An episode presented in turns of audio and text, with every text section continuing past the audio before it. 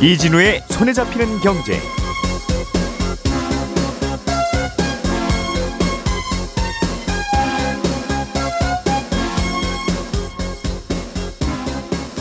안녕하십니까 이진우입니다. 2024년 갑진년 새해가 밝았습니다. 오늘은 새해에 달라지는 제도와 정책을 몇 개 소개해 드릴 건데요. 어, 새해부터 아파트 주택담보대출과 전세대출도 어, 금리 비교를 통해서 어, 더 낮은 금리로 손쉽게 갈아탈 수 있게 됩니다. 또 새해에는 신생아 특례 대출과 아이를 많이 낳은 집들을 위한 주택 특별 공급까지 아이를 낳은 가구들을 위한 내 집 마련 지원 정책들이 대폭 확대되기도 합니다. 아, 이외에 달라지는 경제 정책들 오늘 자세하게 알아보겠습니다.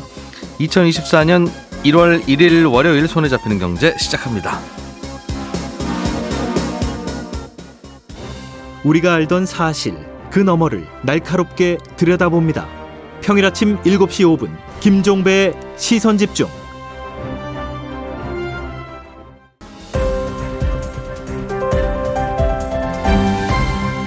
이진우의 손에 잡히는 경제.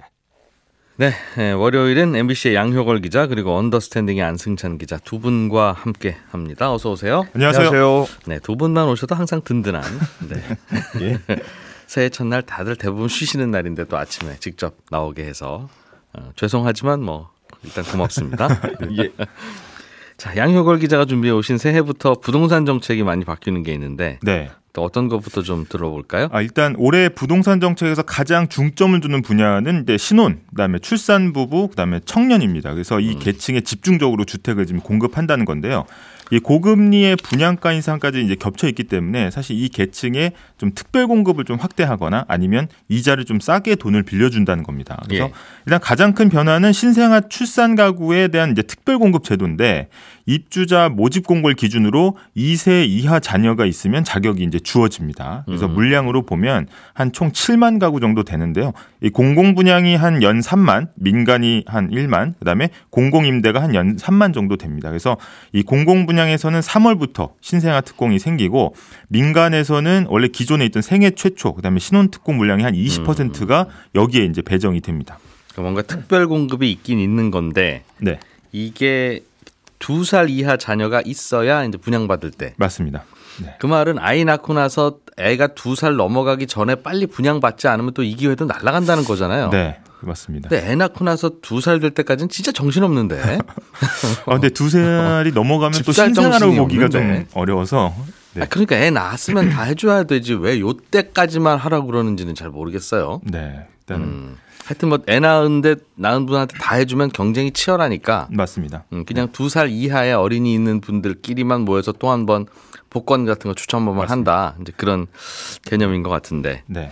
음. 뭐좀 과거랑 좀 다른 점은 이제 혼인을 전제로 하지 않는다. 뭐 이게 좀 차이점이 되겠습니다. 음, 그냥 생긴 아이도 아이도 네. 쳐준다. 출산 자체에 좀 집중을 한다는 거죠. 예. 네. 음. 또 그리고 아파트가 이게 한두 푼이 아니니까 돈이 있어야 신혼부부가 들어가죠. 출산한 지 네. 얼마 안 된 신혼부부가 집 살 돈이 이렇게 성큼성큼 있습니까? 맞습니다. 그래서 이제 질문. 돈을 좀 빌려주기로 했는데 올해 이제 신생아 특례 대출도 생깁니다. 그래서 2023년 1월 이후에 아이를 낳은 이제 무주택 가구 대상인데요. 일단 아, 최저 1.6% 금리 그리고 3.3%까지 최대 5억 원까지 대출이라서 현재 상황에서 보면 파격적인 대출이 맞고요. 다만 이제 소득 자산 기준이 있는데 아, 부부 합산 연소득 1억 3천만 원 이하, 자산은 한 5억 6백만 원 이하면은 9억 원 이하의 주택에 대해서 이제 대출을 받을 수가 음. 있습니다. 그래서 아, 최초 이 금리는 이제 5년 동안 유지가 되는 거고요. 또 신혼부부의 경우에는 특별공급 신청 기회가 좀 커지는데 예. 올해 3월 25일부터는 이제 부부가 각각 신청해서 모두 당첨되면 먼저 된 것에 대해서 당첨 효력을 인정합니다. 이게 무슨 말이죠? 일단 그 동안은 어, 부부가 각자 중복 청약을 하면은 그 자체만으로도 부적격으로 다 떨어뜨렸었거든요. 신혼부부 특공의 경우에 네 맞습니다. 이거 모르고 그럼 이렇게 신청하신 분들이 많았다는 건가 봐요. 네, 그래서 이렇게 떨어뜨리는 건데 이제는 그래도 좀 기회를 좀 폭넓게 제공해야 되는 거 음. 아니냐. 각각 신청 하면 어, 둘 다 되더라도 이제 먼저 된 거 당첨 이제 효력을 인정한다는 거고요. 그럼 각각 신청하라는 말이네요. 그렇죠. 이제 그러면 신청해야 당첨 확률이 당첨 확률이 높아지는 거죠. 예. 네. 또 하나 이제 기준이 좀 바뀐 게 다자녀 특별 공급입니다. 그래서 음. 원래 다자녀라고 하면 셋째부터 다자녀라고 봤는데 예. 이게 이제 두 명도 다자녀다 이렇게 음. 해서 사실 어, 자녀 두 명을 둔 경우에 가점이 들어가고요. 예. 어, 부동산은 이런데 다자녀 범위가 커지면서 뭐 차 살 때 취득세가 면제되거나 싸지고 뭐 국립극장이나 박물관 이용료도 이 다자녀 새로운 기준에 따라서 재편이 됩니다. 두 자녀도 특혜를 주겠다. 지금 앞으로는 맞습니다. 지금까지는 세 자녀는 돼야 뭐 주차장도 깎아주고 등등 네, 했었는데 맞습니다. 네. 어, 영어에서도 두 명이면 복수니까. 네, 그래서 네. 그리고 알겠습니다. 이제 눈에 예. 띄는 게 증여 부분도 좀 바뀌는데 올해부터는 자녀를 낳으면 2년 이내 양가에서 물려받은 재산을 합쳐서 3억 원까지 어, 증여세가 이제 공제가 됩니다. 1억 음. 5천만 원, 1억 5천만 원. 그래서 신혼부부도 어, 증여세를 내지 않고 결혼 자금을 지원받을 수 있는 금액이 혼인 신고일 기점으로 앞뒤로 2년씩 4년간 최대 3억 원까지 늘어나는 거거든요. 예. 근데 이걸 둘 다 받을 수는 없고 출산과 결혼 공제 둘 중 하나만 선택해서 이제 받을 수가 있습니다. 그리고 음. 이 서민 주거 부담 덜어주기 위해서 올해부터 월세 세액 공제를 받을 수 있는 소득 기준도 어, 총 급여 기준으로 한 7천만 원에서 8천만 원까지 이제 늘어납니다. 음. 이 말은 어, 부모로부터 돈을 증여받을 때 세금이 많이 깎아지긴 하는데 네, 출산을 하거나 네, 아니면 결혼을 하거나 네. 어, 그럴 때만 추가적인 공제가 들어간다는 거 결혼하지 않은 자녀에게 주는 돈은 과거처럼 과거, 증여세를 예. 무겁게 물- 물리겠다. 맞습니다. 음. 알겠습니다. 또 어떤 게 있나요? 일단 청년도 하나의 어떤 이제 특별 어, 대상인데 청년 주택 드림 청약 통장이라는 게 나옵니다. 그래서 19세부터 34세까지 무주택자가 대상인데 예. 가입 요건이 확대되고요. 예전에는 연소득 3,600만 원 이하만 가입이 되는데 이게 청약 통장 중에 청년들에게 특별하게 공급하는 일종의 special 청약 통장. 맞습니다. 음, 이었을 텐데. 기존에는 청년 우대형 청약 통장이 있었는데 이게 음. 이제 청년 주택 드림 청약 통장으로 이제 어떻게 보면 version up이 된 거고요. 예. 이제는 연소득 5천만 원인 청년도 가입이 가능합니다. 음. 이율은 뭐 조금 올라가서 한 4.5%까지 최대 주고 이자도 많이 준다. 이자도 조금 많이 예. 주고 월 100만 원까지 넣을 수가 있는데 특징이 이 통장으로 청약 당첨이 되면은 예. 대출로 바로 전환이 됩니다. 그래서 어, 최저 2.2% 저금리로 분양가 80%까지 대출이 나오거든요. 그래서 아. 이거는 다음 달 중에는 이제 가입이 가능할 거다 이런 전망이 나오고 있습니다. 19세부터 34세까지면 이제 어른 된 청년들 고3부터는 가입할 수 있는 거네요. 네 그죠? 맞습니다. 부모가 주택이 있더라도 부모가 물려준 네명의 주택이 있지만 않으면 네, 어, 가입 가능하다. 네 맞습니다. 음. 무주택자. 알겠습니다. 부모님이 돌아가셔서 어쩔 수 없이 증여를 그 상속을 받은 청년들은 안 된다는 뜻이네요. 그 경우는 예, 무주택자의 대상이기 때문에 이런 거는 하나씩 해주면 어떨까 싶은 생각은 드는데. 네. 음, 아마 알겠습니다. 네. 예. 어, 공급을 좀 늘리는 대책도 나오는 것 같은데 좀 네. 마저 소개해 주시죠. 일단 부동산 공급이라고 하면은 이제 빈 땅에 주택을 올리거나 아니면 있던 집을 부수고 새로 주택을 지을 수밖에 없는데요. 일단 음. 서울 등 수도권은 빈 땅이 거의 없기 때문에 사실 뭐 빈 땅이라고 하면 신도시가 될 거고요. 예. 아니면 재개발 재건축, 즉 기존 집을 부수고 다시 짓는 걸 이제 지원하는 게 이게 굉장히 큰 공급량을 좌우를 합니다. 그래서 음. 첫 번째로 올해 4월부터는 노후 계획 도시 정비 및 지원에 관한 특별법 이런 게 시행이 되는데 예. 이게 뭐 말은 긴데 핵심은 조성된 지 20년 이상 된 100만 제곱미터 이상의 택지. 그러니까 신도시, 과거 신도시들은 이제 새로 지으면 용적률 좀 풀어주고요. 예. 그러니까 더 높게 지을 수 있게 해주고 안전진단 면제 등의 혜택을 주는 겁니다. 그래서 뭐 일산이라든지 아니면 산본, 뭐 경기도 분당 이런 데가 어, 대상이 될 걸로 보이고요. 음. 두 번째로 재건축은 이제 초과이익 환수 제도가 일부 풀리는데 요거는 예. 앞에서도 이제 어 전해드리긴 했지만 재건축하고 집값이 일정 수준 이상 오르면 조합원들이 이 초과 이익의 일부분을 내야 되는데 동네 집값보다 좀 더 오른 폭에 대해서. 네 맞습니다. 음. 그 면제 기준이 현행 3천만 원, 그러니까 이득이 3천만 원에서 8천만 원으로 높아집니다. 그러니까 8천만 원 초과 이익 보는 것까지는 이제 봐주겠다 라는 거고. 그 말은 8천만 원 넘는 초과 이익에 대해서는 여전히 네 이거 하겠다는 맞습니다. 음, 거죠. 네. 예. 아, 그리고 이제 올해 부동산 시장 상황을 좀 예측하기는 어렵지만 국내 부동산 전문가들이 어, 집값 하락세가 올해도 좀 계속될 걸로 봤습니다. 그래서 예. 아, 다만 그러면 언제 반등할 것이냐에 대해서는 좀 예상이 엇갈리긴 했는데 대체로 이게 많이 들어보신 단어긴 하지만 상저하고의 흐름을 예상을 했습니다. 그러니까 음. 올해 상반기에는 좀 부동산 시장이 눌려 있다가 네, 하반기부터는 예. 좀 반등하면서 뚜렷한 회복세를 보일 거다. 뭐 이런 전망들을 계속 내놓고 있거든요. 지금이 좀 눌려 있으니 눌리는 분위기니까. 네. 그리고 앞으로 뭐 확 반등할 만한 호재가 뚜렷하게 보이지 않는다라는 거고 음. 그러면 역시 부동산 사이클이 올해도 금리 사이클과 동조화될 거라는 이야기인데 이 고금리 기조가 상반기 동안 유지되면서 집값이 전반적으로 하락할 거라는 거고요. 음. 금리가 높아서 또 이자 부담 때문에 주택 수요 떨어지고 결국 매매 손이 좀 가기보다는 임대차 시장에서 이제 매매 시장을 계속 지켜만 볼 거다라는 거고 음. 그러다 보니 전세는 계속 오를 텐데. 맞습니다. 그래서 예. 전세값은 강세를 보일 거다 이런 예상들이 나오고요. 음. 하반기에는 사실 어, 공급 부족과 전세값 상승, 그다음에 분양가 오름세 등이 아, 겹치면서 하반기에는 집값을 밀어 올릴 거다 이런 음. 전망이 주를 이루고 있습니다. 그렇군요. 네. 어, 첫, 첫 번째 지적해 주신 그 주변 그 수도권 신도시들 재건축할 때 네. 용적률 특혜로 좀 높게 올릴 수 있게 해준다는 네. 그게 이제 앞으로 계속 어떻게 진행될지를 좀 봐야 될 텐데 왜 신도시들만 특혜를 주냐? 네. 어, 구도시에 있는 아파트는 왜 용적률 특혜 안 주냐라고 할때 네. 뭐라고 설명할 방법이 참 없어요. 네. 근데 음. 대규모 이제 주택 공급을 위해서는 아무래도 이제 신도시 위주의 어떤 어 이제 음. 좀 빨리 신도시를 재건축하려는 의지가 좀 들어간 걸로 보입니다. 네. 자, 안승찬 기자. 음, 네. 올해부터 주택 담보 대출도 또 전세 대출도 음. 어, 그 인터넷 쇼핑 가격 비교하듯이 예. 금리 비교를 샤샤샥 해서 음. 어라 저기가 더 싸네. 네. 그러면 바로 갈아탈 수 있다. 그렇습니다. 어, 그런 대환 대출 플랫폼이 생긴다는 거죠. 그렇습니다. 지금 대환 대출 플랫폼 하고는 있잖아요. 음. 어, 그래서 지금 뭐 카카오페이, 토스 뭐 이런 민간 플랫폼 그 회사들에서 이런저런 대출 서비스를 비교해주고 이제 탁 누르면 바로 이제 기존에 내가 받았던 대출이 새 걸로 갈아타지게 되는 음. 그런 게 있었는데 지금까지 했던 거는 신용 그 다- 대출에 대해서만 대환대출 플랫폼이 됐었거든요. 예. 근데 이제 올해부터는 어, 말씀하셨던 대로 그 아파트 주택담보대출이라든가 전세대출에 대해서도 대안대출 플랫폼 확대한다. 뭐 이런 거니까 뭐 굉장히 큰 변화죠. 어, 그래서 이번 이달부터 바로 하겠다는 게 지금 금융위 발표거든요. 예. 어, 그래서 조만간 어, 서비스를 보게 될 텐데 이 대안대출 플랫폼을 막상 해보면 생각보다 좀 뭐 그렇게 친절하진 않더라 비교가 혹은 뭐 비교 플랫폼인데 은행들이 이빨 빠지듯이 하나씩 빠져 있더라. 아 여기는 비교가 안 된다. 네, 요 은행은 없고 뭐 그렇더라. 어, 뭐 그럼 그런 것 전화해서 물어봐야 되는. 그렇습니다. 그래서 어. 플랫폼도 여러 개를 동시에 봐야 되더라. 뭐 이런 불평들이 있었습니다만 예.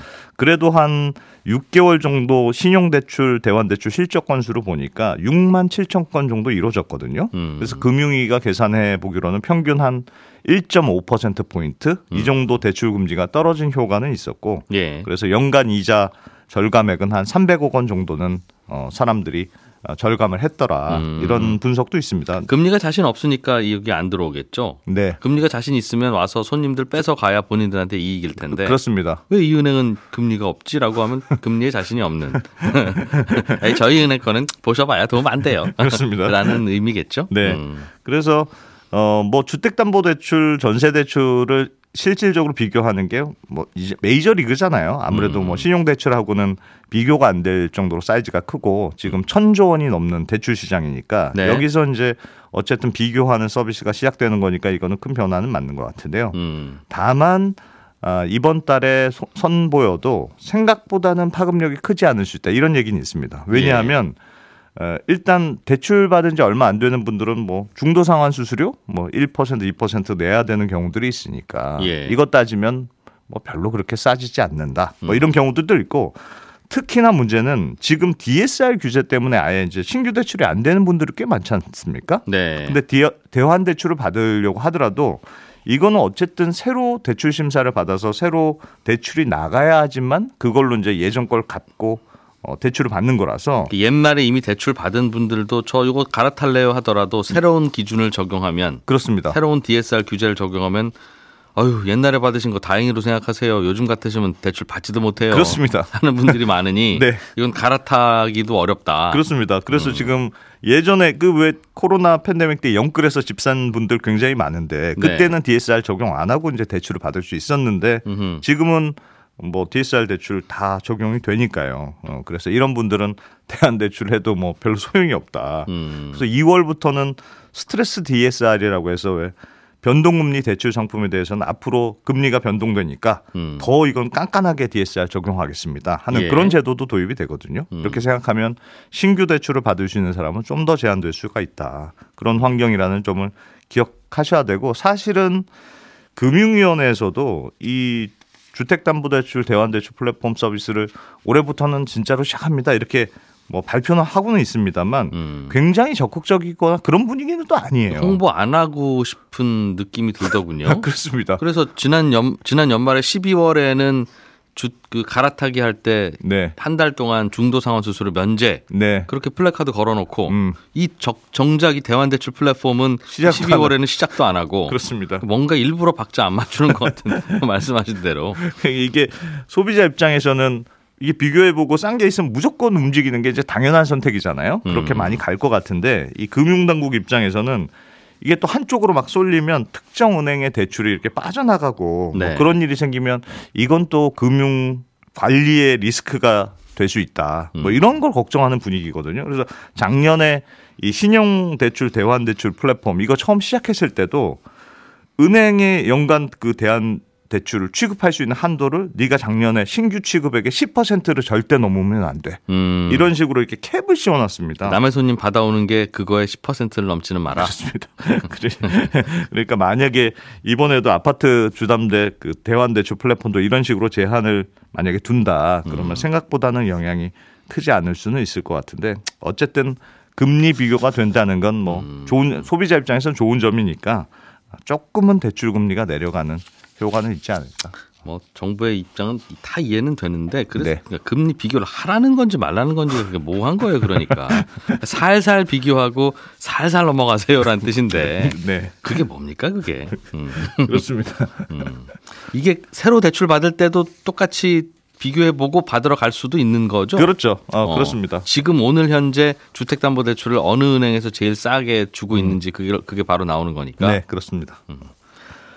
실손보험 청구 간소화 이것도 좀 제발 좀 소비자들은 하자. 예. 왜 자동차 사고 나면 카센터에서 알아서 다 보험회사에 연락해서 돈 받아주고 해주는데. 소비자들은 그냥 차만 가져오면 되는데 왜 똑같이 고치는 건데 사람 고치고 나서는 왜 소비자가 일일이 보험회사한테 전화하고 영수증 갖다 주고 해야 되냐 그렇습니다. 이건데 네. 그래서 자동차처럼 취급해 준다는 거죠 올해부터는. 확실 올해부터는 확실히 이미 뭐 작년에 이제 국회에서 법이 통과가 됐으니까 예. 어, 날짜까지 이번엔 박았더라고요. 10월 25일부터 음. 어, 실손보험 청구 간소화 제도가 이제 도입이 되는데 어, 다만 동네 작은 의원이나 병원들은 2년 정도 유예 기간을 더 주기로 했거든요. 예. 그래서 일단은 병상이 30개 이상 조금 큰 음. 병원에서 어, 실손보험 청구 간소화 제도가 뭐 가을 겨울부터 시작이 될 것 같은데 음. 뭐 내가 일일이 서류 안 챙겨도 알아서 병원에서 이제 보험회사로 서류 보내주는 거니까 예. 뭐 조금 편리하긴 할 것 같습니다만 다만 병원이 의료 정보를 보험회사에 이제 보낼 때 어떤 망을 이용해서 보낼 거냐 이거 아직을 못, 못 정했거든요. 예. 그래서 보험사들은 이미 병원하고 전용망이 깔려 있다는 그 건강보험 심사평가원 여기 음. 망을 이용하거나 아니면 보험 개발원 같은 한 곳에 모으면 편리하지 않겠느냐 이게 예. 이제 입장이고 의사단체들은 건강보험심사평가원이라고 하면 화들짝 놀라죠. 그렇습니다. 거기 근처도 안 가고 싶다 뭐 이런 거라서 어, 거기는 가면 뭐든지 깎으려고 그러니까. 네. 그래서 망을 단일화하지 말고 내 마음대로 보낼 수 있도록 해달라. 이게 의사단체의 주장이라서 이거 가지고 아직도 기싸움 하고 있어요. 그래서 구체적인 시스템이 마련이 안 된 상황이어서 10월 시행을 위해서는 뭐 좀 빨리 합의를 마치는 게 중요한 사- 시, 시점입니다. 그러니까 올해 하고도 10월이니까 내년 가야 되겠네요. 앞으로 1년. 네. 알겠습니다. 육아휴직 제도가 좀 달라지는 게 있습니까? 그것도 있어요. 육아휴직 제도가 원래 이제 부부가 육아휴직을 쓰면 어, 나라에서 육아휴직 급여를 좀 더 주는 제도가 있습니다. 예. 아, 그래서 지금도 어, 양쪽 부부가 둘 다 쓰면 3개월 동안은 최대 300만 원까지 아. 각, 각 부부에게 양쪽 다 다 쓰면 생활비가 부족할 수 있으니까. 예, 그렇습니다. 음. 그래서 육아휴직 어, 휴직 급여를 좀 더 주는 제도가 있는데 이게 3 플러스 3 제도라고 하는데 예. 요거 좀 더 확대해서 6 플러스 6 제도로 하겠다. 그게 뭡니까? 부부가 같이 육아휴직을 쓰면 6개월 동안 아하. 금액도 300만 원이 아니고 최대 450만 원까지. 지금까지는 3개월만 좀 넉넉히 줬는데 예. 어, 이제는 6개월까지 주겠다. 그렇습니다. 아, 그런데 이것도 조금 그런 게 6개월 동안 다 450만 원 주는 게 아니고 음. 어 첫 달에는 200만 원, 둘째 달에는 250만 원 이렇게 음. 50만 원씩 올라가는 식으로 해서 예. 어, 실제로 더 받는 금액은 엄청난 금액은 아니다. 음.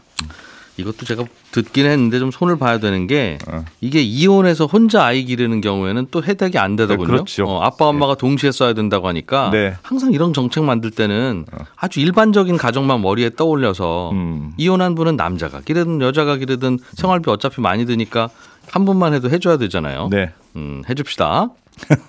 예.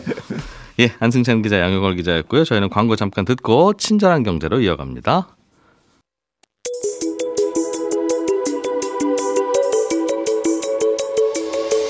경제를 생각하는 사람들의 즐거운 습관 이진우의 손에 잡히는 경제를 듣고 계십니다. 매주 처음과 끝에 찾아가는 특별한 코너 친절한 경제가 이어집니다. 네, 오늘은 청취자 중에 박성민 씨가 어, 은행 대출을 받으려고 여기저기 좀 알아보는 중인데 결국 변동금리로 받을 건지 고정금리로 받을 건지를 선택하는 게 제일 큰 고민거리로 남더군요. 고정금리가 좋은 건지 변동금리가 좋은 건지를 뭘 좀 보면 판단할 수 있는 건가요? 참고가 될 지표나 정보는 어떤 게 있겠습니까? 이런 질문을 보내주셨습니다. 어, 대출 받을 일이 있으면 누구나 한 번씩 다들 심각하게 고민을 하게 되는 게 이제 고정금리로 받을 건지 변동금리로 받을 건지인데요. 결론부터 말씀드리면 그 어디에도 그 질문에 대한 정답을 알려주는 참고 자료는 없으니까 그냥 맘 편하게 동전을 던지셔서 앞면 나오면 고정금리, 뒷면 나오면 변동금리로 결정하시는 게 제일 좋습니다. 라고 말씀드릴 수밖에 없겠습니다. 어, 왜냐면 이 고정금리나 변동금리 중에 뭘 할지 우리가 고민하는 이유는 뭘 선택하느냐에 따라서 미래에 우리가 손해를 볼 수도 있고 이익을 볼 수도 있으니까 그런 거잖아요. 그런데 우리 소비자들이 이익을 보면 은행은 그만큼 손해를 보는 거고 고정금리, 변동금리를 잘못 선택해서 소비자들이 손해를 보면 은행은 상대적으로 그만큼 이익이 더 생기는 건데 그럼에도 불구하고 은행이 뭘 선택할지를 소비자에게 맡기고 소비자가 알아서 고르세요라고 하는 건 은행도 뭐가 더 유리하고 불리한지 잘 모르겠다는 뜻입니다. 고정금리로는 3.4%, 변동금리로는 4.4%인데 소비자가 알아서 선택하세요라는 말은 우리 은행은 아무리 생각해도 고정금리 3.4와 변동금리 4.4 중에 뭐가 미래에 은행에게 유리할지 도무지 모르겠습니다. 그러니까 소비자가 알아서 고르셔도 됩니다라는 의미인 거고요. 이게 수많은 경제 전문가들이 다 모여 있는 은행조차도 지금 고정금리를 선택하는 게 유리한지 변동금리가 나은지 잘 모르겠으니까 정확하게 확률이 반반인 선택지를 만들어서 소비자에게 고르라고 주는 겁니다. 그런데 소비자들이 그걸 들고 와서 집에 와서 밤새 고민해 봐야 답이 없는 게 당연하죠. 은행도 소비자들에게 그 판단을 미룰 만큼 뭐가 좋은지는 정말 아무도 모르는 거니까 소비자들도 고민하지 말고 그냥 동전 던져서 결정하는 게 좋다고 제가 말씀드리는 겁니다. 야, 그래도 인생에서 진짜 중요한 일인데 어떻게 그렇게 함부로 결정하느냐, 이 성의 없는 친구야, 라는 생각이 드시면 요 계산은 한번 해보시면 좋을 때가 있습니다. 은행이 제시한 금리를 가만히 뜯어보면 변동금리는 변동금리의 기준인 코픽스 금리에다가 은행 마진이 붙는 거고요. 고정금리는 고정금리의 기준이 되는 5년 만기 은행채 금리에다가 은행 마진을 붙이는 거니까 둘 중에 은행 마진이 좀 낮은 걸 고르시면 약간은 유리할 수 있습니다. 사실 이론적으로는 둘 중에 뭘 고르든 은행 마진은 같아야 되는데 가끔씩은 정부가 고정금리 고객을 좀 늘리라든가 하는 압박을 하면 은행들은 본인들 마진을 좀 줄이더라도 정부가 더 많이 팔라고 옆구리 찌르는 상품의 가격을 낮춰서 세일을 하는 경우가 있거든요. 그러니까 은행 마진을 한번 역으로 계산해 보시고 그게 낮은 쪽으로 결정하시면 어, 괜찮은 선택이 될 수 있는 경우가 종종 있긴 합니다. 네, 저에게 질문 보내주신 박성민 씨께는 저희가 준비한 선물 보내드리겠습니다. 예, 저는 내일 아침 8시 30분에 다시 찾아오겠습니다. 이진우였고요. 함께 해 주신 여러분 고맙습니다.